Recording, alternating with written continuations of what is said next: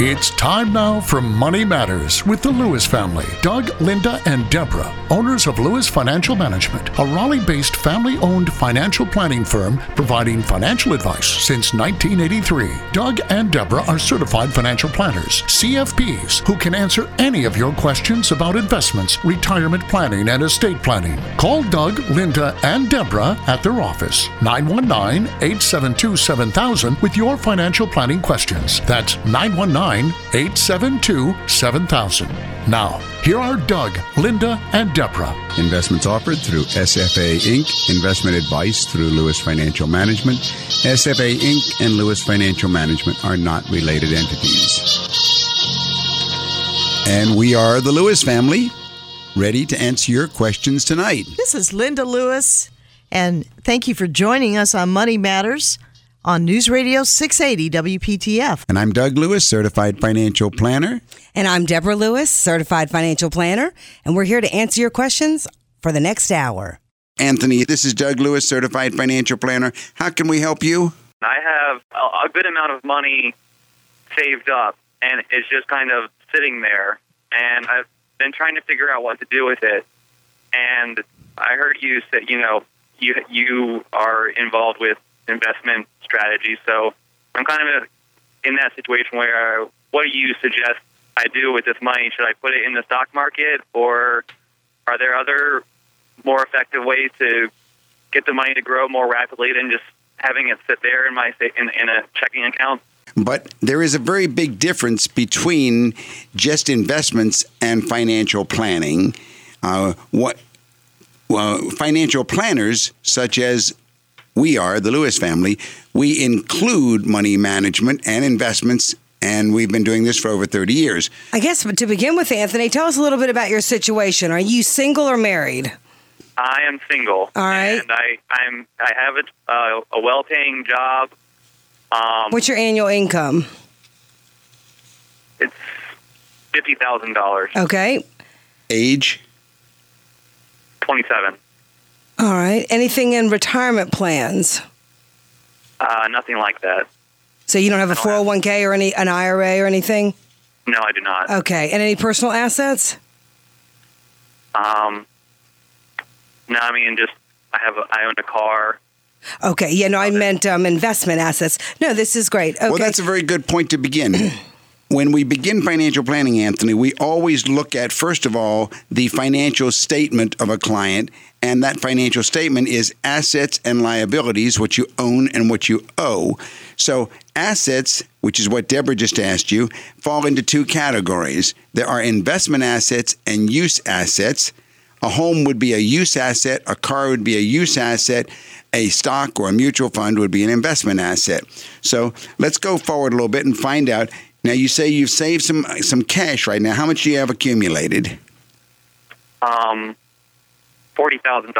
Okay. That's very commendable, by the way. $40,000. And you want to know how to start an investment portfolio. Is that correct? Correct. Yes. Oh, all right.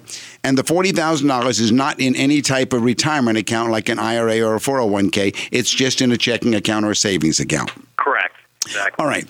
So the first thing we want to do is we want to realize that there are risk reduction methods of protecting your money, at the same time giving you the best chance of the money growing.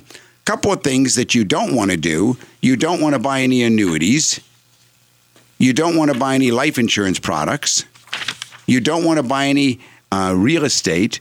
If you'd like further information, call us at 919-872-7000 or go to our website, dougandlinda.com. That's dougandlinda.com. What you want to do is you want to find men like Warren Buffett, money managers who are very successful in the world of investments. And then these managers, they manage what's called mutual funds. Are you familiar with the mutual funds?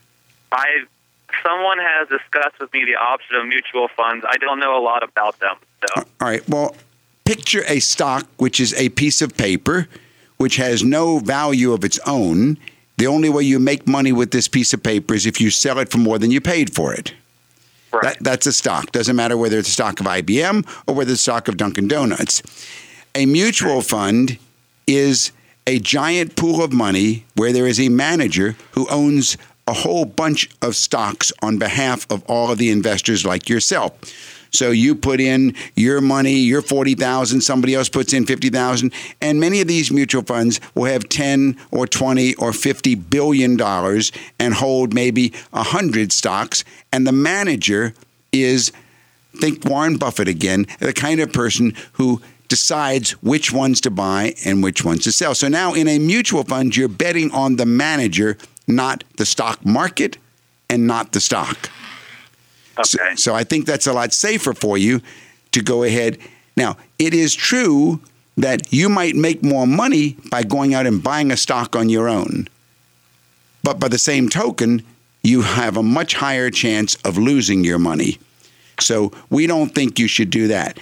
Now, the next thing you should realize is there are different kinds of mutual funds according to different kinds of risk. You want to be in mutual funds that have the least risk, but with the greatest growth potential. Right. And that's what we call growth and income funds. A growth and income fund is a mutual fund where the manager is restricted to only buying blue chip stocks of companies that produce dividends, which means they're successful companies like General Electric, AT&T, IBM, and so forth. And they tend to be bigger, older companies that have had years of history of being having a dividend-producing stock. The second thing you want to realize is you want to find mutual fund. You want to find more than one fund. I wouldn't put the whole $40,000 in one fund. Even though a mutual fund diversifies by a bunch of stocks, I think you might be able to get maybe two funds or three funds. So now you have two or three different managers. Call me, Deborah Lewis, Certified Financial Planner at Lewis Financial Management, 919-872-7000, 919-872-7000.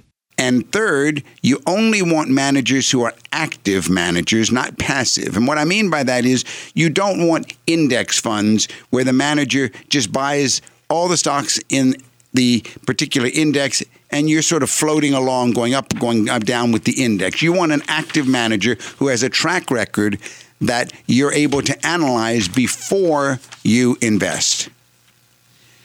And this track record should be that the manager, has been on that mutual fund, so that the track record of the fund is that person's track record. You know, there's a lot of analysis that goes in, Anthony, and it would be my pleasure. If we're not on the air, I can give you specifics. But in general, these are very good guidelines for you and other people.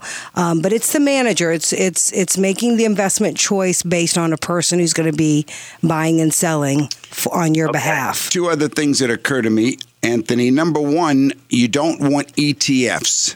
ETFs. Okay. Yeah, you hear about them a lot in the press today. They seem like they're a hot idea. Forget about it. They are a mutual fund lookalike that trades on the stock exchange up and down, and so that's not what you want. You want something that is much more traditional and conservative. Other thing is what we call a pay yourself first plan. You're making $50,000 a year. How much do you have surplus at the end of each month, or would you say what do you have over your living expenses? Yeah. You know, once you've paid the bills, what's left in checking? I should have looked into that. It's probably, it's probably about $1,000. That's wonderful, because at 27, you have, if you put that $1,000 into a mutual fund every month for the next 40 years, it would shock you to see the how multiple much, millions that you would acquire or accumulate. I don't want to use any numbers on the air. When you come in the office, and we do meet in the office, we will be happy to meet with you. We can do a hypothetical. It depends upon what it's going to grow at, what the managers have done. But with 40 years, you have power. The power is time. So if you write down our office number, 919-872-7000, 919-872-7000. Okay. And you call the office, we will schedule a meeting to meet with you, and we will go ahead and take you through a financial planning session and lay out everything that we think you should do to where you can have your years laid out in a proper way. Yeah, we really salute you. We think it's great that you've accumulated, and it might be time to, you know, work with a financial advisor that can help you position this and educate you a little bit more regarding your financial world. All right, excellent. All right, thanks, Anthony. All right, Anthony, I look forward to talking to you either later tonight or tomorrow. Give us a call, 919-872-7000. Thank you very much. You're welcome. Have a wonderful week. You know, another question in regard to newlyweds is, you know, some of the estate planning things that they will bring up. What kind of estate documents do I need is usually a good question. Linda, what would your advice here be? Well, it's important to take the following actions. Visit your human resources department. For most young adults, your employer manages both your life insurance and your retirement accounts. So, if you're a newlywed or you're getting married soon, then you may need to visit this HR department and update the beneficiary designations for both the life insurance and your retirement accounts with the name of your new spouse. Yeah, it's tragic when the widow or the widower discovers that the late spouse's parents are still named as a life insurance beneficiary because they never changed it. A simple change to the beneficiary designation form could have prevented that outcome. Yeah. Doug, what would be your second essential estate planning directive for newlyweds? Well, I like to think that you need to review life insurance itself, the life insurance needs. Workplace life insurance can be limited. If a couple depends upon having both incomes to pay for the rent or the mortgage or to maintain a certain marital lifestyle, then maybe additional life insurance could be warranted. And also, what's the cheapest kind of insurance to get? And in some cases, to determine we don't need any insurance. That's right. So maybe you have enough assets and you don't. That's exactly right. So review life insurance. The third thing, though, is very important. Execute your wills. I see a lot of young couples that do not have wills, but even young newlyweds without many assets should execute basic wills that leave all assets to their spouse. Without a will, state law dictates where certain property passes when an individual dies, and not all such laws leave 100% to the spouse, so I think it's very important to have a simple will. Yeah, here additionally, if newlyweds have a prenuptial, which we were just talking about, they should execute wills to reflect the terms of that agreement also. It's important to understand that signing a prenuptial agreement is not enough. The estate plan must mirror what the agreement provides in the event of the death of a spouse. This is Deborah Lewis, Certified Financial Planner at Lewis Financial Management. Our number at the office is 919-872-7000. Call me at 919-872-7000. And Linda, what would you say is the fourth rule? A fourth rule is get durable powers of attorney and a health advance directive. Absolutely. Marriage does not give a spouse the absolute right to make decisions for the other in the event of incapacity. So to ensure that the spouse is the one who can make the medical and legal and financial decisions, each of the newlywed clients should execute a durable power of attorney and also a healthcare power of attorney or a medical advance directive. And then this will provide them with the ability to make decisions for one another in case of a tragic accident or any other unexpected incapacity. And in addition to naming the other spouse under these documents, they should also name an alternate in the event of an accident where both of the spouses are injured. Right. And I guess the last thing about newlyweds and what they should do, you know, many times these days we're finding individuals who have bought a home prior to marriage. So then after the wedding, it may be advantageous to change the home ownership from being owned by only one of them to both of them. Either could be joint property or tenants by the entirety, which can have the advantage of avoiding probate. So I think discussing the home ownership documents would be the last advice that I have for these newlyweds, Debs. Well, you know, Doug and Deborah, I had another thought here as I was reviewing these points, that if as a young couple or a newlywed couple, if you happen to have drawn up for you, along with the will, if you have a revocable living trust drawn up, make sure to transfer any assets into the name of the trust. Wouldn't you say, Doug? Absolutely. So if you happen to have some investments that you own jointly, or that maybe someone gifted stocks to you, make sure that you re-register those assets, those investments into the name of your trust, and also any real estate like your home or a beach house. You're listening to Money Matters with the Lewis family on News Radio 680 WPTF. Call us at Lewis Financial Management during the week at 919-872-7000. We'll be happy to answer your questions or make an appointment with you for your financial planning introductory meeting. Well, let's take another call. This is Doug Lewis, Steve from Raleigh. How can I help you? How are you doing this evening? All right. Question is, I'm age 25, just starting out basically. Have a salary around $35 a year, and just wanted to know, in order to get started with a financial planner, what basic information you would need for me to do that process.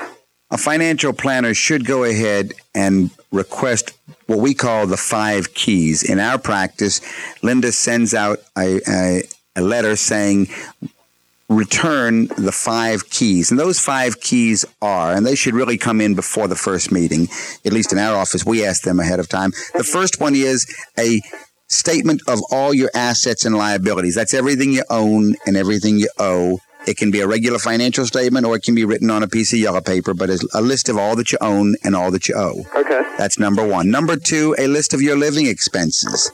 That's very important. And Linda usually sends out a form that will help you fill in a living expense sheet, but that's very important. Number 3, income. A statement of what you expect your income from all sources to be for the current year. Number 4, your tax return from last year. And the 5th key is your withholdings so far this year, either through quarterly estimates or through withholdings on your pay stub. Those 5 keys will give me as a financial planner, or any other financial planner, an ability to get a snapshot of you and to decide whether you need to go further with financial planning. If so, then the planner will want to see all the other things: insurance policies, wills, trust, business returns, retirement accounts, and so on. Does that help, Steve? That sure does. You got the 5 keys. That's it. That's what I needed. Just call your office to get those. Yeah, Steve, I can send you the packet. So if you'll call me at 872-7000, 872-7000, I'll be happy to send you some information, and, you know, maybe you can get into some of the basics. That'd be great. All right. Thanks for calling. Bye-bye. Thank you, Steve. Well, Lynn, what's new in the area of financial planning? Well, Doug, I believe it would be helpful to our listeners if we could look at an actual case that has to do with this social capital issue. Right, Doug? Well, you know, Lynn, that's not a bad idea, because social capital is the most dynamic term happening out there in the financial planning world today. If you like, we can go ahead and take a case. Let's take the case of Raul and Inez Santiago. Now, I've changed their names, but this is a real case. Okay. The Santiagos started Santiago Custom Fabricators in their early 30s. They operated on a lean budget, they worked long hours, and they performed many jobs to get the company going, and sometimes they wondered if they'd ever make it. But that was 30 years ago, and they did make it. And now the Santiagos are 61 years old, their company employs 48 people, they expect revenues to exceed $3 million this year. And, you know, I guess even though they this couple discussed retirement in general terms over the years, they just never really sat down and talked about when they were going to retire and how they were going to make the move and what would become of their business interests. I guess essentially what happened, they just simply kept working and put off those questions for another day. Right, Doug? Exactly. But that day came. It came last year when the Santiagos got a $2.5 million offer to buy their business. And that offer included $1.5 million for their stock in the business and another $1 million for a consulting contract and an agreement not to compete. You know, Doug, the Santiagos knew that they would have to pay a capital gain tax of about $400,000 on the sale of the stock, you know, from their company. Right. Now, the other $1 million that was given for Raul's consulting services and non-compete contract would be treated as $1 million of ordinary income. And that would mean another $350,000 taxes in addition to the $400,000 on the stock. That's a lot of taxes to have to pay. And the challenge, of course, Lynn, was... After paying the tax on the sale of the stock, the Santiagos would end up with only about $1.1 million. And this amount would produce about $86,000 per year of income, a far cry from their current $180,000 combined earnings. But they agreed that they needed at least $150,000 of income to be comfortable. And there was no way that they could arrive at that amount by selling the company. So they told the buyer no, and they walked away from the deal. Right, Doug? And that was a hard decision to make, to turn down an offer for $2.5 million. But it was a tough decision to make, Lynn, because here they were making $180,000 a year on their business. Right. If they sold the business and invested what was left after paying taxes, their income would drop from $180,000 a year to $86,000 a year, and they couldn't live on it. And so they really had a dilemma, and they had to say no to the buyer. But shortly afterwards, a professional tax advisor like myself suggested they consider a strategy by which they could sell the business and bypass altogether the capital gains tax. This strategy uses the charitable remainder trust as the special instrument to do it. Call our office during the week, area code 919-872-7000. That's 872-7000. And, you know, I guess essentially what they did, the Santiagos were skeptical at first, but they did agree to meet again with a financial advisor to discuss this matter in further detail. And after the meeting, the advisor, who had training and experience in setting up CRTs, explained how a charitable remainder trust is a tax-exempt trust into which the Santiagos could transfer their corporate stock. This stock could be then sold inside the trust without paying any taxes at all. Right. And at the same time, the Santiagos would begin to receive a stream of income for their lifetimes. Right, Doug? Not only that, Lynn, at their death, the assets remaining in the trust pass to a charity of their choice or a family foundation, and their children still receive a generous inheritance. Now, working out the Santiagos case was beautiful, but it bases itself on this matter of social capital. Establishing a charitable trust like the Santiagos did, and like so many other people have done, causes people to discover this powerful concept called social capital. You know, Doug, social capital is that part of our wealth that we just simply cannot keep. For example, as you think about your estate, which is the income plus net worth, you can see that it consists of two parts. First, there is your personal financial capital, and this is the wealth that we spend and that we give to our heirs. And this is the wealth that you keep, right, Doug? Right. That's the part you do keep. But what's left? What's left is the second part, the wealth you can't keep, the wealth that you can't spend, and what you can't give to your heirs. This wealth we call social capital because it is destined by law to go to social uses beyond you and your family, like supporting education or social services and a host of other needs that are common to us all. And typically, we give up our social capital in the form of taxes, and we let it go at that. But when we do, we also give up the control of that wealth, right, Doug? So Doug, essentially, if you have a sizable estate and you've got to pay these estate taxes... Well, most people just give it up and figure there's no choice. But, you know, if you take a glance at the federal budget, you will instantly be aware of the fact that there's very little understanding of where your social capital goes and virtually no control at all over how it's used. But there is another alternative. There is another alternative in which we can part with our social capital, but not give up the control of its use. And that way is to establish a charitable remainder trust. And as used by the Santiagos, a charitable remainder trust turned what would have been tax dollars spent at the government's discretion into charitable gifts made to specific organizations and causes that the Santiagos chose. Right, Doug? Exactly, Linda. You know, the Santiagos ended up having their cake and eating it too. They got all the income they wanted. The kids got the inheritance they wanted, and they didn't have to go ahead and pay the taxes. And the entire sale of $2.5 million ended up in this trust producing income for them. A lot of our listeners have the same choice, Linda. You know, you can learn about it if you set your mind to doing so, or you can just go ahead and contact someone like us. Call our office during the week. That office number is 872-7000. That's 872-7000. That's in Raleigh, area code 919-872-7000. Doug, Joanne had a question, and she was wondering, what is a simplified employee pension plan? Well, they're commonly called SEPs, Linda, or IRA SEPs. A SEP is a plain vanilla pension plan designed for small businesses. Its main attraction is simplicity, at least compared with a regular corporation's or corporate pension plan. A SEP lets you, the business owner, contribute up to 15% of each participating employee's income into a tax-deferred retirement account. Now, she has to make a contribution for every employee of hers, including herself, who is older than 21 years old and has worked for the last 3 years or 3 out of the last 5 years. The way you do it, Linda, each employee must have a separate account, and those are separate IRAs.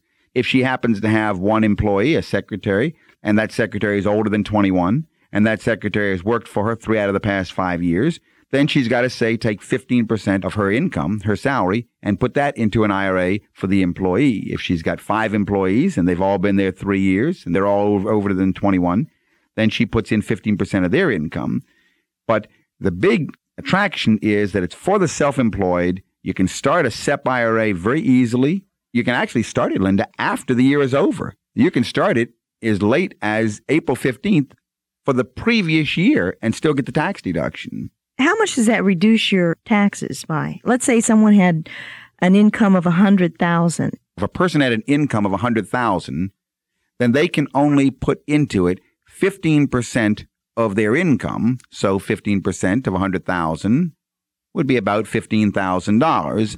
Actually, it reduces a little bit beyond that because it's 15% after the $15,000 has been taken away. So it comes to be about 13.04%, or say $13,000. That'll make it simple for us. That $13,000 that you put into this SEP IRA is going to reduce your taxes by about $4,000 or $5,000. Now, if a person made $200,000, then they could put in about $25,000, and that would reduce their income by about $8,000. So that is one of the strategies that people, especially that people that are self-employed, can use to reduce their taxes, right? Any self-employed individual who is not using a SEP IRA, in my opinion, is wasting one of the best deals the government has ever given you. Okay, I have another question that someone asked me. I get some people that call in that own their own businesses, and sometimes they are set up either as an S-Corp or C-Corp, and they're not sure whether the corporation that they've established is the right one for them. Uh-huh. What's the difference between having an S-Corp or a C-Corp? Well, there are pros and cons, Linda. The pros of a C-Corporation, let's take those first of all. Okay, that's a regular standard corporation. All right, a C-Corporation, the real advantage or advantages are, number one, you can do things that you can't do with an S-Corporation. You can invest in certain things. You can invest in tax shelters, the oil and gas tax shelters, all of those. The disadvantage to the C corporation is you got to keep 2 sets of books and file 2 tax returns. There are also retirement plan benefits that you can do with a C corporation's retirement plan when you set up one that you can't with an S corporation's retirement plan. And there's some borrowing. Okay. Now, over on the S corporation, the advantage is that you only file 1 tax return. Number two, the advantage is it's much simpler because of that. No cost involved, and everything flows through. The disadvantages of the S corporation are that you can't get the tax shelters that you wanted to before, and you can't borrow from your retirement plan. Well, thank you, Doug. For any other questions you may have, call my office during the week. That number is 919-872-7000. That's 919-USA-7000. David, this is Doug Lewis, Certified Financial Planner. How can I help you? How y'all doing? All right. Good. I have a question for you. Last year, we just got our house. It took us quite a while to save for the house. And now that we've we moved in. Now we're looking toward saving for retirement. Good. And college education for our 5-year-old daughter also. Oh. And, you know, I'm currently in a 401k program at work. Mm-hmm. And I guess what I'm trying to do is see the best way to do that in terms of, you know, you hear about stock mutual funds and bonds and annuities. And I guess my question to you is also the EE savings bonds for college education that they say if you make a certain amount that it might not be tax deductible if used for college. And where do you find answers, you know, like this? Well, without sounding egotistical, you're talking to the answer man, because that's what a certified financial planner does. He answers the question. So without sounding a little brash or anything, you need to find a certified financial planner to go ahead and answer those questions. How old are you, David? 34. You're 34 years old. What's your income? Oh, total about 120. 120,000. That's right. Husband and wife? Yes. All right. Now, excuse me. You say you're funding a 401k plan. How much is going into the 401k right now? 15%. 15%. Why 15%? That's my maximum allowable. All right. And number two, where are they going? What vehicle? What vehicles are you placing them in? A growth account. Uh-huh. Both of them going into a growth account. Right. Is there any match on them? Haven't been yet. All right. So nothing is being matched. No. Okay. Now, do you know what your living expenses are running you? Have you done an expense analysis of any sort? Not per se. Oh, yes and no. All right. That's going to be very important. Before you meet with any financial planner, you should have some help getting some of those numbers on paper, even ballpark estimates. Before I meet with any clients, Linda knows that I insist on having a cash flow, just a living expense sheet filled out, which we send clients and have them take a best shot at it. Mm-hmm. One way is to look at your last 3 months' checkbook. Right. What about your investment program right now? How much have you accumulated outside of your 401k in different types of investments? Well, I have it in a growth fund. Outside of work, it's a growth fund and a corporate bond fund. All right. So how much is in your growth fund? About $1,500. Only $1,500? Yeah. That's the total amount? Yeah. All right. And how about in the bond fund? About $1,300. Well, all right. Let me see if I understand this. You're making $120,000 a year, mm-hmm. and you've only saved less than $3,000? Just started. Okay. Thanks. Where's the money been going before? Saving for a house. I see. Okay. So everything that you'd accumulated up until now was put into the house, and now you're starting from scratch. Exactly. I got you. Exactly. I'm wondering, what's the value of your house? The value of our house? Mm-hmm. $150,000. Oh, okay. A couple of things, just quick observations for you. Mm-hmm. Forget EE bonds. Mm-hmm. Okay. That's a losing deal. Okay? So they shouldn't be any part of a 34-year-old's picture making $120,000 a year with a 5-year-old. Mm-hmm. Okay, forget that. Yeah, you shouldn't be in any bond fund at your age. I see. You're over-contributing to your 401k. Okay. You shouldn't be contributing 15% at this point if all you've accumulated. You need to go ahead and approach it. The starting point needs to be the expense analysis. This is Deborah Lewis. Call 919-872-7000 to set an appointment with me regarding your financial situation. Call me at 919-872-7000. For example, if you're making $120,000 a year and you only have one child? Yes. Okay, so it's just the three of y'all. Right. Okay, so maybe let's say you're spending $50,000 or $60,000 a year. Mm-hmm. All right. Well, that says that you should have $4,000 or $5,000 a month excess. Right. And if that's the case, then we need to balance how much is going to be accumulated inside the 401k and how much is going to be available outside the 401k. Mm-hmm. Right, in your own personal name. Yes, and by the way, I would not put anything in the name of your daughter. Is it a daughter or a son? Daughter. In your name of your daughter for college education. Those accounts are called UGMA or UTMA, Uniform Gift to Minors Act, or mm-hmm. Uniform Transfer to Minors Act accounts. I would not put anything in her name because of another problem you'll face at the rear end. The reason is that with a 5-year-old and 12 years to accumulate, it may be that you will have accumulated several hundred thousands of dollars for her education.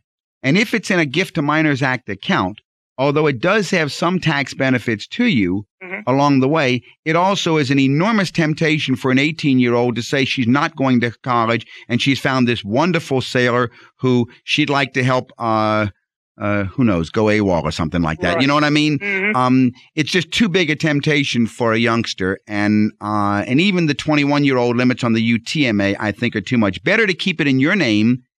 And then there's another thing that may happen. You may find using the college loan programs are the best way to get her through school and to give her a little start with some credit when she finishes. Mm-hmm. And then you would use what you'd accumulated for your own retirement fund.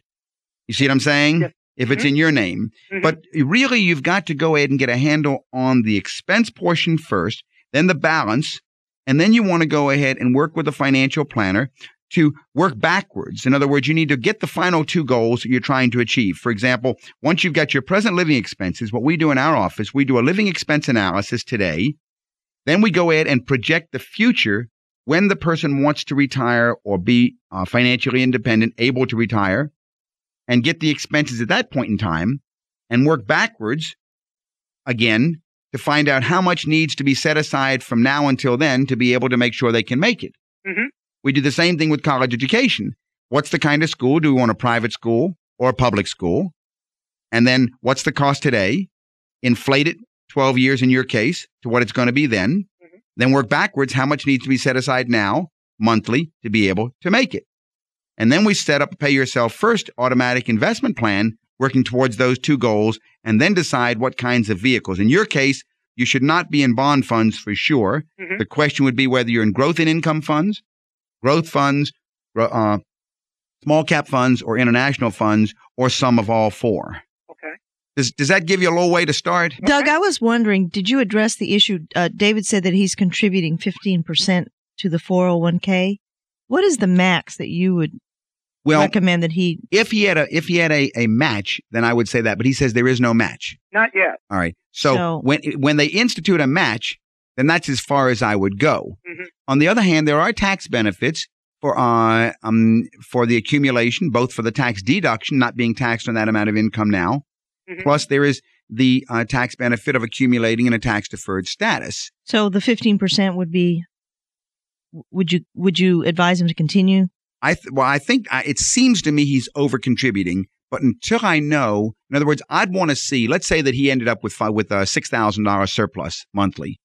Then I wouldn't mind $3,000 going over to 401k, $3,000 coming over here. Or if we're going to have to go ahead and fund both college education and retirement, I'd like to have maybe 2, 2, and 2, or something like that. Right. How much are you contributing to that growth fund and the corporate bond fund currently on a monthly basis? Yeah. Just started that off with $200. Oh, okay. So you're doing two. Yeah. Well, see, his numbers are all out of whack, but it's because he hasn't got a handle on his expenses just yet. We've got to get the expenses. It doesn't make sense. $120,000 and all these. So somewhere the expenses are the starting point, Lynn. Yeah. If you'd like me to send you that worksheet, I'll be happy to do so. Okay. Just call me at the office. Okay. And that number, David, is 872-7000 in Raleigh. That's 919-USA-7000. Okay. Very good. All right. And thank you for calling. Bye-bye now. Well, Linda, what's the big news in retirement planning? Well, Doug, maybe you could discuss some of the savings goals that people should have at different ages and stages of life.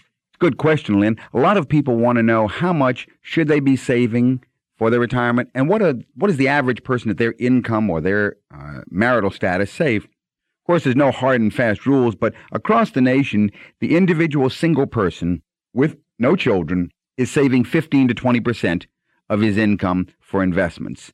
And then the single person with children, somewhere in the 10% to 15% range. So that's a good target for the single person with and without children. What about if a person is married? Well, a married individual, one-wage earner family, he should be saving between 10 and 15% of his income if he has no children. If the married family with one-wage earner has children, then 10% of their income is what the average across the nation is. And what about if both parents are working? Well, financial planning, Linda, for two-wage earners with no children, we call that financial planning for dinks, dual income, no kids. By the way, one income, no kids are oinks, okay? Okay, all right. But financial planning for dinks, dual income, no kids, 20% to 25% of your income is what your peers are saving across the country. If you happen to have children, two-income family with children, 15%. Doug, what about folks that are retired? Usually their money's tied up. Actually, Linda, believe it or not, retired folks are saving almost 5% of their income per year. And so those are the good targets that you can go ahead. If it means something to people, you should be. So if you're at any stage of life, it's never too late to start saving. Yeah, the real key, Linda, of course, is to get into the habit of paying yourself first. You know, saving money requires discipline, discipline that's sometimes hard to acquire. In the end, however, those people who have mastered this discipline will win because they've been able to accumulate the wealth necessary to satisfy their own financial objectives. And the habit of paying yourself first at the beginning of the month and then living on what remains each month, that's the key. Of course, unfortunately, Linda, most of us do what? You spend and then you look at what's left over. Right. There's always too much month, not enough money. Living on what remains after you've put something away for a rainy day is a better way to look at things, right? It really is. And it's a way to get a painless process happening where you're paying yourself first. And Doug, I think it's important for our listeners to remember that if you have an issue, such as a retirement issue that you're not sure about, work with a financial planner that can help you get these questions answered to your specific situation. Absolutely. You need to find advice. It's your future, and it's only your financial future. You need to take care of it. If you'll call during the week, I'll be happy to send you some information. That number in Raleigh is 919-872-7000. That's 919-USA-7000. What I'm finding when I speak to a lot of people on the phone that call in at the office is that there are so many individuals in the state and families in the state that they have sizable estates and they haven't taken the time to analyze, to get some financial planning advice, if you will, before they go into the estate planning. People desperately need to take an accounting of what do they have, where is it all at, what's it doing for them, and if it's producing the proper income, right? And then looking at the estate planning. Do you understand what I'm saying, Doug? Yeah, what you're really saying is financial planning focuses on 5 or 6 key areas, and that's exactly right. If we look at financial planning as 6 basic areas, we'll get a lot of help, Linda. Number 1, there is cash flow planning. Number 2, there's tax planning, income tax planning. Number 3, there's retirement planning. Number 4, there's the issue of investments, the investment portfolio. Number 5, there's the question of insurance needs. And number 6, there's estate planning. Now, these 6 areas, and in some cases, there's a 7th area, which we call the other areas like education of children. But if we look at these 6 areas of a client's life first and analyze them, we should always remember to focus on the life estate before the death estate. We should always focus on where are you at today? What are your living expense needs? What is your income that's coming right now to support those needs? To make sure that you will never outlast that income, that's very crucial. Before dealing with the estate, we need to deal with the question of are your assets, is your investment portfolio producing enough income to support you at your present lifestyle and grow faster than inflation. That's the first issue that has to be addressed. Then after we go through the living expense needs and the investments meeting that need and so forth, then we can come to the question of the death estate. What happens after I die? And then we deal with the question of estate planning. We do need to run an analysis. Once we've covered the living issues, how to support myself during my retirement, and am I all right, and so forth. Then we can come over to tie the other one in. It may be if they do not have enough income from their investments right now and are spending down their principal or spending something other than the income off their investments, it may be we can increase. In many cases, we're doubling the income from investments, as you know. People who are living off of CD interest. Yeah, I've had so many people call it, and especially some of our widows, and you know, they're trying to be good stewards of what their husbands have left them, and they call in and they say, well, I'm just not getting the income that I need, that I used to have and that I need. And so they really want to reposition the CD. Once we've addressed how to increase the income, then we come to the more sophisticated estate planning strategies. So this is the kind of way we have to approach it after you deal with the first issue of the life estate. Right, Doug. I would really like to encourage all of our listeners, don't procrastinate. People really need to do planning, and most people plan to plan. Well, I'm planning on doing it, but I haven't quite gotten to it. And then when you sit down and discuss with them, what do you have? Well, I know I've got some money in the retirement, but I don't know how much it is. And well, then there's the bearer bonds. And then there's, I remember there was one lady that had $80,000 in a box. And her daughter was telling me about this. And the woman, they were going to come in and see us and do some planning and then transfer out assets. And then, you know, the lady died. But people need to really plan. They need to look at their situation. And if you're out there listening, make yourself a resolution that you're going to do yourself a favor, your family a favor, and your children a favor. You're going to do some serious financial planning. Have someone that's certified look at your numbers, look at your situation, and do some serious financial planning. If you would like to call the office at 872-7000, I'd be happy to send you some information that might give you some a better idea regarding the financial planning process. Doug, can you think of any issues that we can discuss regarding investments? Investments?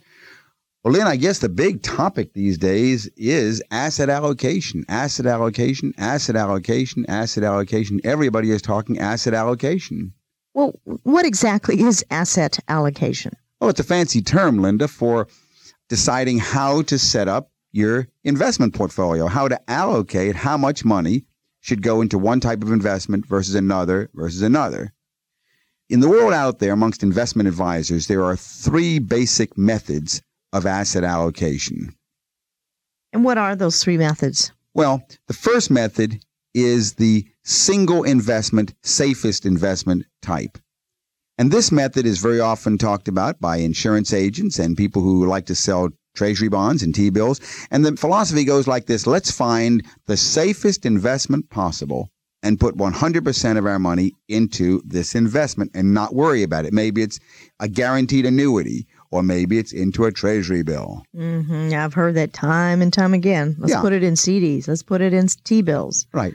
I don't like this method for one reason, and that is that we don't really know what's the safest investment, quote unquote, until after something went wrong. And if you've been in this business long enough, as I have, you can tell a horror story about every one of these so-called safe investments. So I don't like this method. Now, the second method is the diversification method.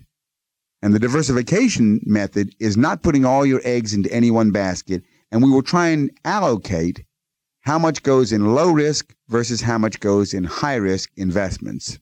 I don't like this method either, because we really don't know what's going to be high risk and what's going to be low risk. We can put more money in the so-called low risk and turn out afterwards that it was the high risk and we lost it. And I know story after story after story. So I really don't like trying to second guess what's going to be high risk and what's going to be low risk. The third method is the one I prefer, and that's called diversification using the uniform unit size. And here we allocate equal risk to every investment in the portfolio, and we pick a dollar size, a unit. Let's say it's $10,000, and every investment in the portfolio will be $10,000, and we will not try and second guess where to put more money or where to put less money. And in this method, we are spreading our risk equally over every investment. No matter how attractive an investment, we're going to limit it to that $10,000 size. Or if it's a $20,000 unit size or $40,000 or whatever the unit size is, that will be consistent. And that's the method of asset allocation that I prefer these days, Linda.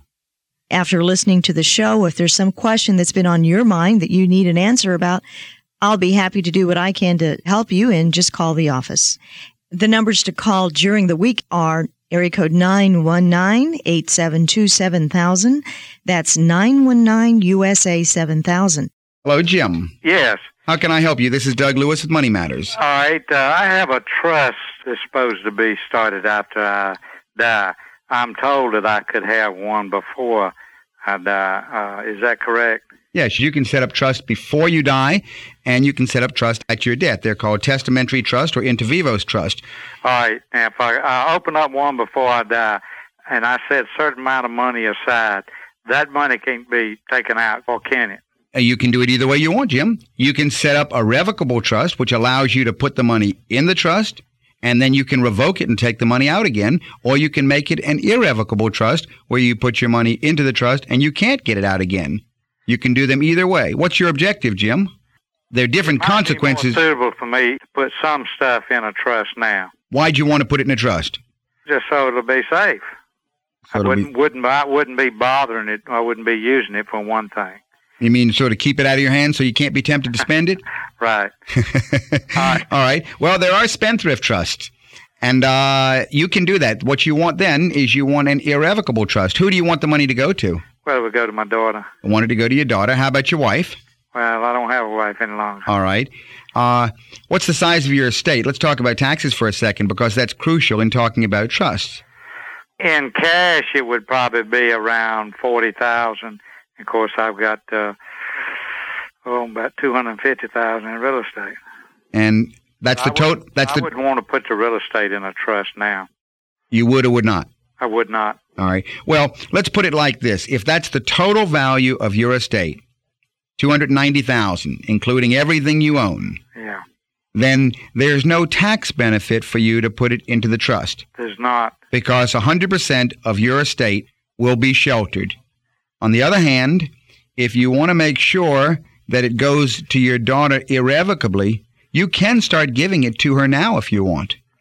Mm-hmm.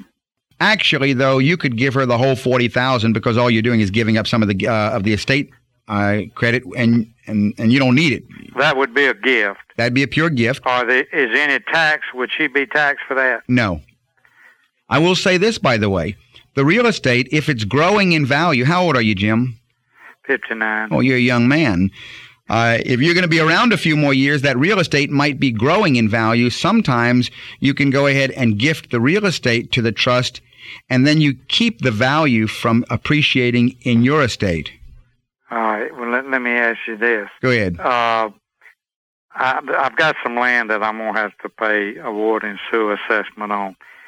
Comes in the neighborhood of $10,070. Uh-huh. Can I get that as a tax write-off? Paying the assessment? Yeah, paying the assessment. Well, let's see. Is the property investment property? Yes. I bought it for an investment. I think you might be able to go ahead and claim it as investment expense. I'd want to do a little research and check on that one for you, but I think you might be able to. That would be federal and state, or just... No, you'd take it on both. If it qualifies for investment expense, then you'd take it on both, because your state taxes now, you start at the bottom line of your federal and you go up to the top line of your state. Uh-huh.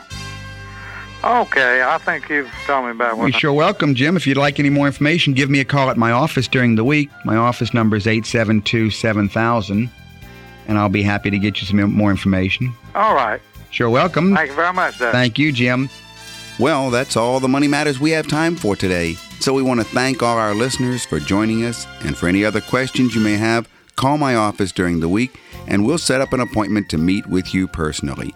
That number is 919-872-7000. That's 919-USA-7000. And we'll be back next week on this same station at the same time. In the meantime, have a great week. And remember, your money matters because your financial future is at stake. You've been listening to Money Matters with Doug, Linda, and Deborah Lewis. Money Matters provides you with a personal financial hotline on any subject where money really matters. For more information, you can call Doug, Linda, or Deborah in Raleigh at 919-872-7000. That's USA 7000. Listen again next Saturday and Sunday at 5 p.m. for Money Matters with the Lewises on 680 WPTF.